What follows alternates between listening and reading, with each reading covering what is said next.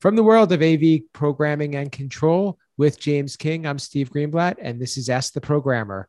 Hey, James, glad to be back with you. And I think we have a lively discussion on tap for everyone right now. Um, always great to be here with you, Steve. Uh, love talking uh, programming here.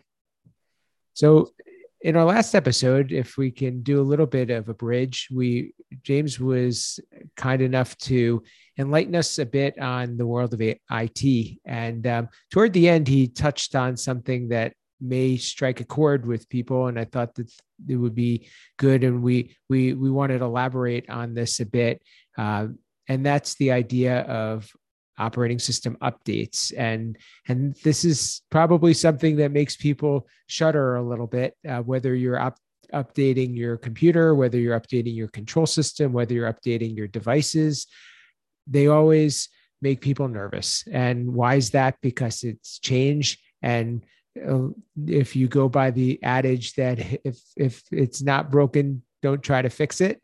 Um, you're uh, you know that that's what a lot of people do when it comes to things like this, especially when you have um, AV systems that have been working for a long time and and that they really are uh, on their own and and they they they aren't aren't necessarily something that gets looked at or or revisited often. So, James, uh, after that long um, opening, uh, what what is your take, and what what are some reasons why somebody would go and update the operating system for for any type of device? Um, really, I I think the biggest thing we gotta worry about with updating is normally it's updated for a reason. People don't go out there and just update the operating system just for the fun. Um, normally there's a security vulnerability, there's some kind of bug in their underlining system out there that they're fixing. So think about it as programmers. If you had a bug in your AV program, are you going to leave it there or you're going to go out and fix it? You most likely going to go out and fix it. Just like our operating systems, our manufacturers, they're going to fix any bugs or security issues they come across. I know a lot of people are getting worrisome because they might get a update and doesn't mention what they're updating. But think about this: what if I say, okay, we're going to up, uh, we need to patch, you know, our, mm, you know, let's go with this. Uh, TVs. All right. And because anyone running version 1.1, there's a backdoor code on them. A hacker, all they have to do is scan for any devices running 1.1. Now we just gave them the key to the kingdom because people haven't upgraded yet. So that's why your release notes aren't going to tell you everything they're fixing because they're not going to get the keys out to the hackers and the people out there trying to do malicious stuff. That that's such a good point, and sometimes you forget about that, and and it's it's always been thought of that when a, a an operating system or firmware needs to be updated, it's because something should have been working in the beginning, and they're kind of it, it came out that it wasn't fully baked, and and they're fixing it as they go, and and you know that that may have been the case at some times but but as you mentioned there's vulnerabilities that are really a serious thing. And sometimes those vulnerabilities don't get exposed until somebody tries to to to uh, um, either hack into them or exploit them. And uh, and and and these are serious serious serious matters especially for products on on a, a network. Um, there, there's also some features that can be added. And and i think uh, i know that i've talked about this and i think that you and i have talked about this on one podcast or another where uh, why not have a device that you're going to be able to improve and and also expand its capabilities why, why be limited to it only doing what it did in the past where you're not actually paying to make it better or have more features. So part of the the the the the sell should be that you're you're actually getting more by by updating firmware and, and operating systems. Yeah, I agree because you you're getting features from it, uh, features you may use, or features you may not use, but you are getting, in terms of budgeting wise, uh, more bang for your buck. So, so if we if we kind of turn this from the other angle, um, I'm sure a lot of people listening are probably gritting their teeth right now and and saying that we're wrong and and um, feel feeling very frustrated. So, so what are some of the reasons why you would not, and why it would be a uh, either a risk or or it would be um, uh, less less um, advantageous to to to do certain updates? Um, the biggest concern you got to be mindful of is what's going to do to your system. Um, as I mentioned in our last episode, the IT one is you need to be an expert knowing what your system does. So if a OS is upgrading or a firmware is upgrading, you need to know okay, how does this affect my code? And before rolling that out, you should running into a sandbox and a development area and test. Make sure there is no bugs. I mean, I am not one for just rolling updates out blanket wide and then be like, see what breaks. You got to thorough test. You got to test everything and kind of throw the kitchen, kitchen sink at it while you're in the testing, even if it's not going to be used that way. You never know what might break it. Um, and that's where you run into biggest your problem. I think most people they either just update blindly and then like, oh no, my stuff is broken, or they don't want to update at all because they hear horror stories of other people who update blindly. Um, do your homework, take your time, don't do it hastily slow uh, know what's going to break if anything i think that's a great point. You you and i were talking a little bit too about the whole idea of when you update an operating system what happens to the to the apps that you're running or the software that you have and making sure that the, those key elements those key applications that you depend on will continue to run. And while it's the responsibility of the software developer to keep up with a an operating system or a firmware update it's also the responsibility of the user to know that they're not going to take down their system and and this kind of goes into the IT world uh, with updating blindly as you mentioned. So so one, one other thing too that you know I think this has a lot of good tie-ins. Last last episode you talked a little bit about um, the consumers and and how they're becoming more savvy and and they're they're trying things and doing things on their own.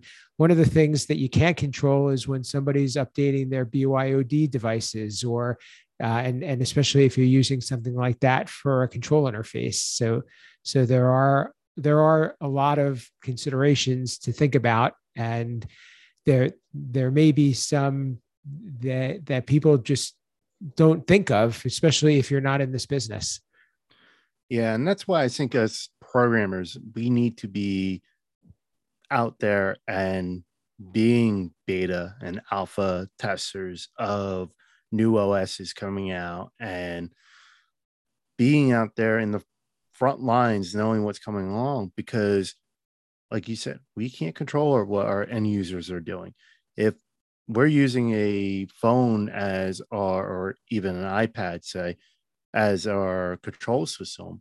And Apple, which Apple is famous for doing this, sends out an update that breaks that app.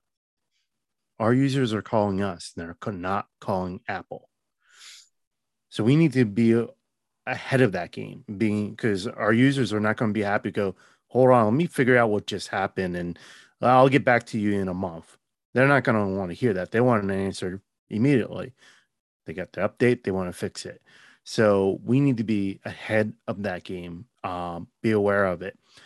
And I we can't be sitting there going, oh great, Apple sent out a new update, or oh great, Windows new update, or oh great, manufacturer Y updated uh, firmware.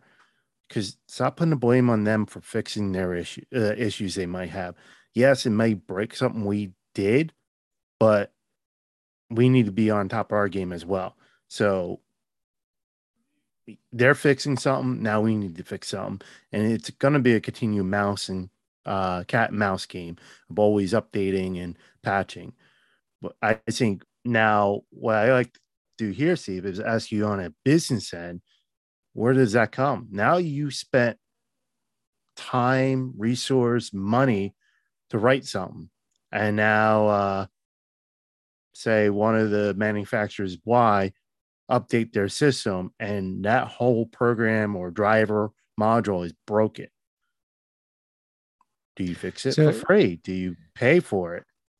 It, it, it's it's been an ongoing challenge, quite honestly, and that's a really good question. Um, for, from my perspective, there are times where you have to keep something up and running, and and you you have to budget in to be able to make something work if it's still within the development time. But then there's also the whole idea of having some type of a support arrangement. And I think, again, this is where we are becoming more like IT, where where certain devices have to have a a, uh, a support mechanism that says that if we something changes here we have a way of making sure that we get it up and running quickly.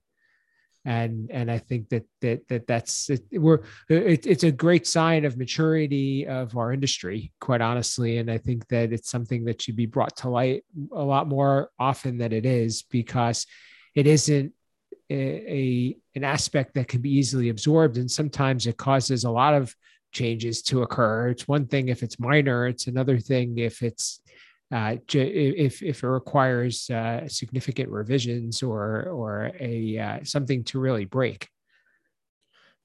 Yeah, great point there. There's uh, there, there's there's so much to it. I I I, I was going to point out. I think you you had a couple of of really good takeaways. You know, on this one that that everybody um, should should be aware of. You know, one of them is is that sandbox. Uh, you know, I think that that's um, that that's really critical, and another one is being uh, re- aware of the updates before they occur.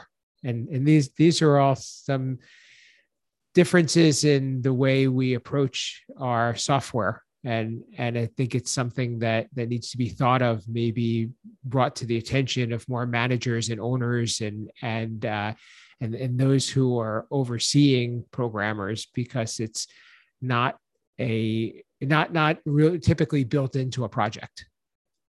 I i agree that a lot of projects i'm seeing are here's your face value get it done and they don't think about okay updating maintaining upgrading uh patching all that stuff the continuous work that needs to go into or systems. Um, so definitely, this is where us programmers can become valuable and need to be able to talk to our supervisors and bosses. Say, hey, yeah, it may cost me 10 hours of my time to write this program, but you also should budget five hours for additional maintaining and monitoring for updates and stuff.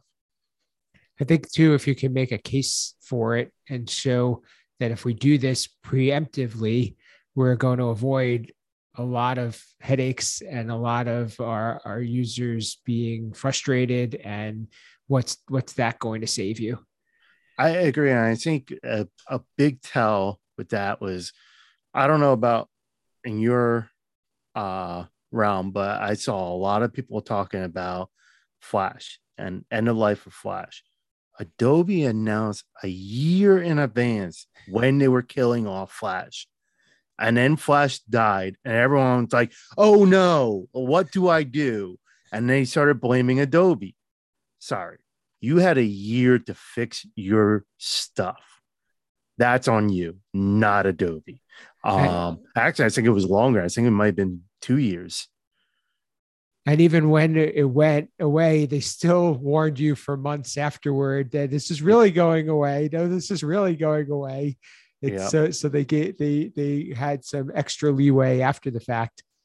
That- yeah, and I won't mention names, but in one of our channels, we got told. Oh well, someone mentioned that a one of their rep for a big manufacturer basically told them, "Do not upgrade your operating systems because hmm. of Flash." It's like no, that's not how you respond. To me, that put a bad taste in my mouth for that manufacturer. And there's also a reason why Flash is being um, deprecated too. So, oh yeah, which, which could be a topic for another conversation. The, the last thing I wanted to point out, and it kind of go, you know, goes with the, the key takeaways. And I want, and I think that this is another good episode where I'd love to hear some feedback from the audience. I'm sure we've we've um, hit a chord with some people. Um, but the key element in all of this is testing.